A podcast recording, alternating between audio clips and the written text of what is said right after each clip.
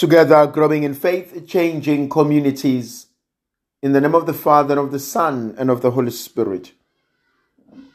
The grace and peace of our Lord Jesus Christ, the love of God, the communion of the Holy Spirit be with you always. Today, dear friend, I would like us to reflect on the Gospel of John, chapter 15, verses 26 to chapter 16, verses 4. At the time, Jesus said to his disciples, When the counselor comes, whom I shall send to you from the Father, even the Spirit of truth, who proceeds from the Father, he will bear witness to me.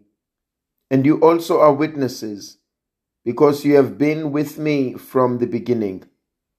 I have said all this to you to keep you from falling away. They will put you out of the synagogues.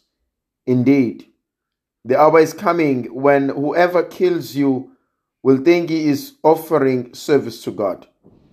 And they will do this because they have not known the Father nor me. But I have said these things to you, that when their hour comes, you may remember that I told you of them. It's an interesting reading. The first thing is when Jesus says, When the counselor comes, whom I shall send to you from the Father, the Spirit of truth, who proceeds from the Father, he will bear witness. There are two things for me that are important. The first one, when the Spirit comes, that's a promise that the Spirit will come. And so He is a God of promises. He is a God who fulfills His promises. The Spirit will come. The counselor will come. The advocate will come. The gift from God will come. And it's important to remember that what God has promised, He brings it to fruition. And I'm saying this, dear brothers and sisters, at the time where it is easy to give up hope. It is easy to blame God. It is easy to believe that God has abandoned us. It is easy to believe that. That nothing is going to work. That nothing is going to fall into its place. And so the first reminder you may be unemployed, you may be struggling financially, you may be struggling in your personal life. You may be anxious. You may be scared. But I just want you to remember He is a faithful God. He keeps to His word. So He says to us, when the Spirit comes, whom I have promised, the one who proceeds from my Father and I. He is the Spirit of truth. So the first part for me is the fulfillment of that. But then it's not just any spirit. It's not just any gift. It's the actual gift that we need it the most. It is the gift that changes our lives. It is the spirit of consolation. It is the spirit of hope. It is the spirit of light in darkness, of order in chaos, of peace of direction. That is what God is doing. And this spirit of truth will bear witness. This is important. The Spirit will remind you, will confirm to you that you are not mad.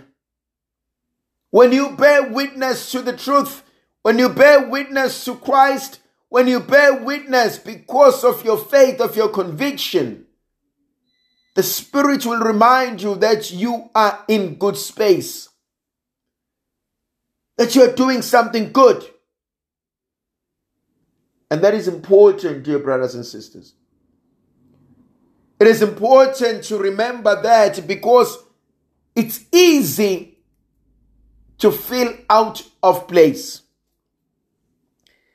It is easy to believe that you are in the wrong because everybody else is going on this direction and you are taking the road less traveled. And so it's easy to believe that you are in the wrong. I just want to remind you, you may not be in the wrong. The Spirit will remind us, will bear witness. And this reminds me of Jeremiah chapter 33, verses 30 to 33 where the author talks about a new covenant. And the same theme is taken up by Ezekiel. I will remove the heart of stone and give them the heart of flesh. There will be no need for anyone to teach them my ordinances because my spirit will teach them. It reminds me of the faithfulness of God. I will be in them, they will be in me. And so when the Spirit comes, it bears witness. And so there, there is this inner voice that reminds us of who we are, that tells us of who we are that reminds us that we are called to, to live by the truth. And you know, the most beautiful thing, my dear brothers and sisters, is that we know the truth. We know the truth.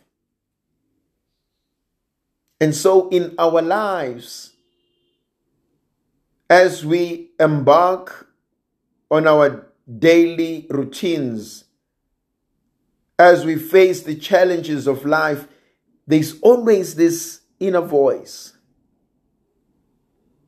that tells us that what we are doing is okay, is good. But it also tells us what we are doing may not be from God. And it's easy to ignore this voice because it's a gentle voice. It is easy to walk away from the voice it is easy to presume that we are always correct, we are always right. And so, unless we cultivate a culture of listening, unless we inherit a culture of discernment, we'll miss an opportunity of growth. And so the Spirit will bear witness, will remind you of the truth, will lead you to the truth. And that's what I pray for. I pray for direction. I pray for the truth. I pray for courage. I pray for wisdom. That in whatever we do, it may be pleasing to God. Because if it's pleasing to God, it's for my own good. If it's pleasing to God, it is a blessing that God has for us. May the Virgin Mother of God continue to be with us, to protect, to bless, and to guide us. And may Almighty God give us the help we need. In the name of the Father, and of the Son, and of the Holy Spirit. Amen.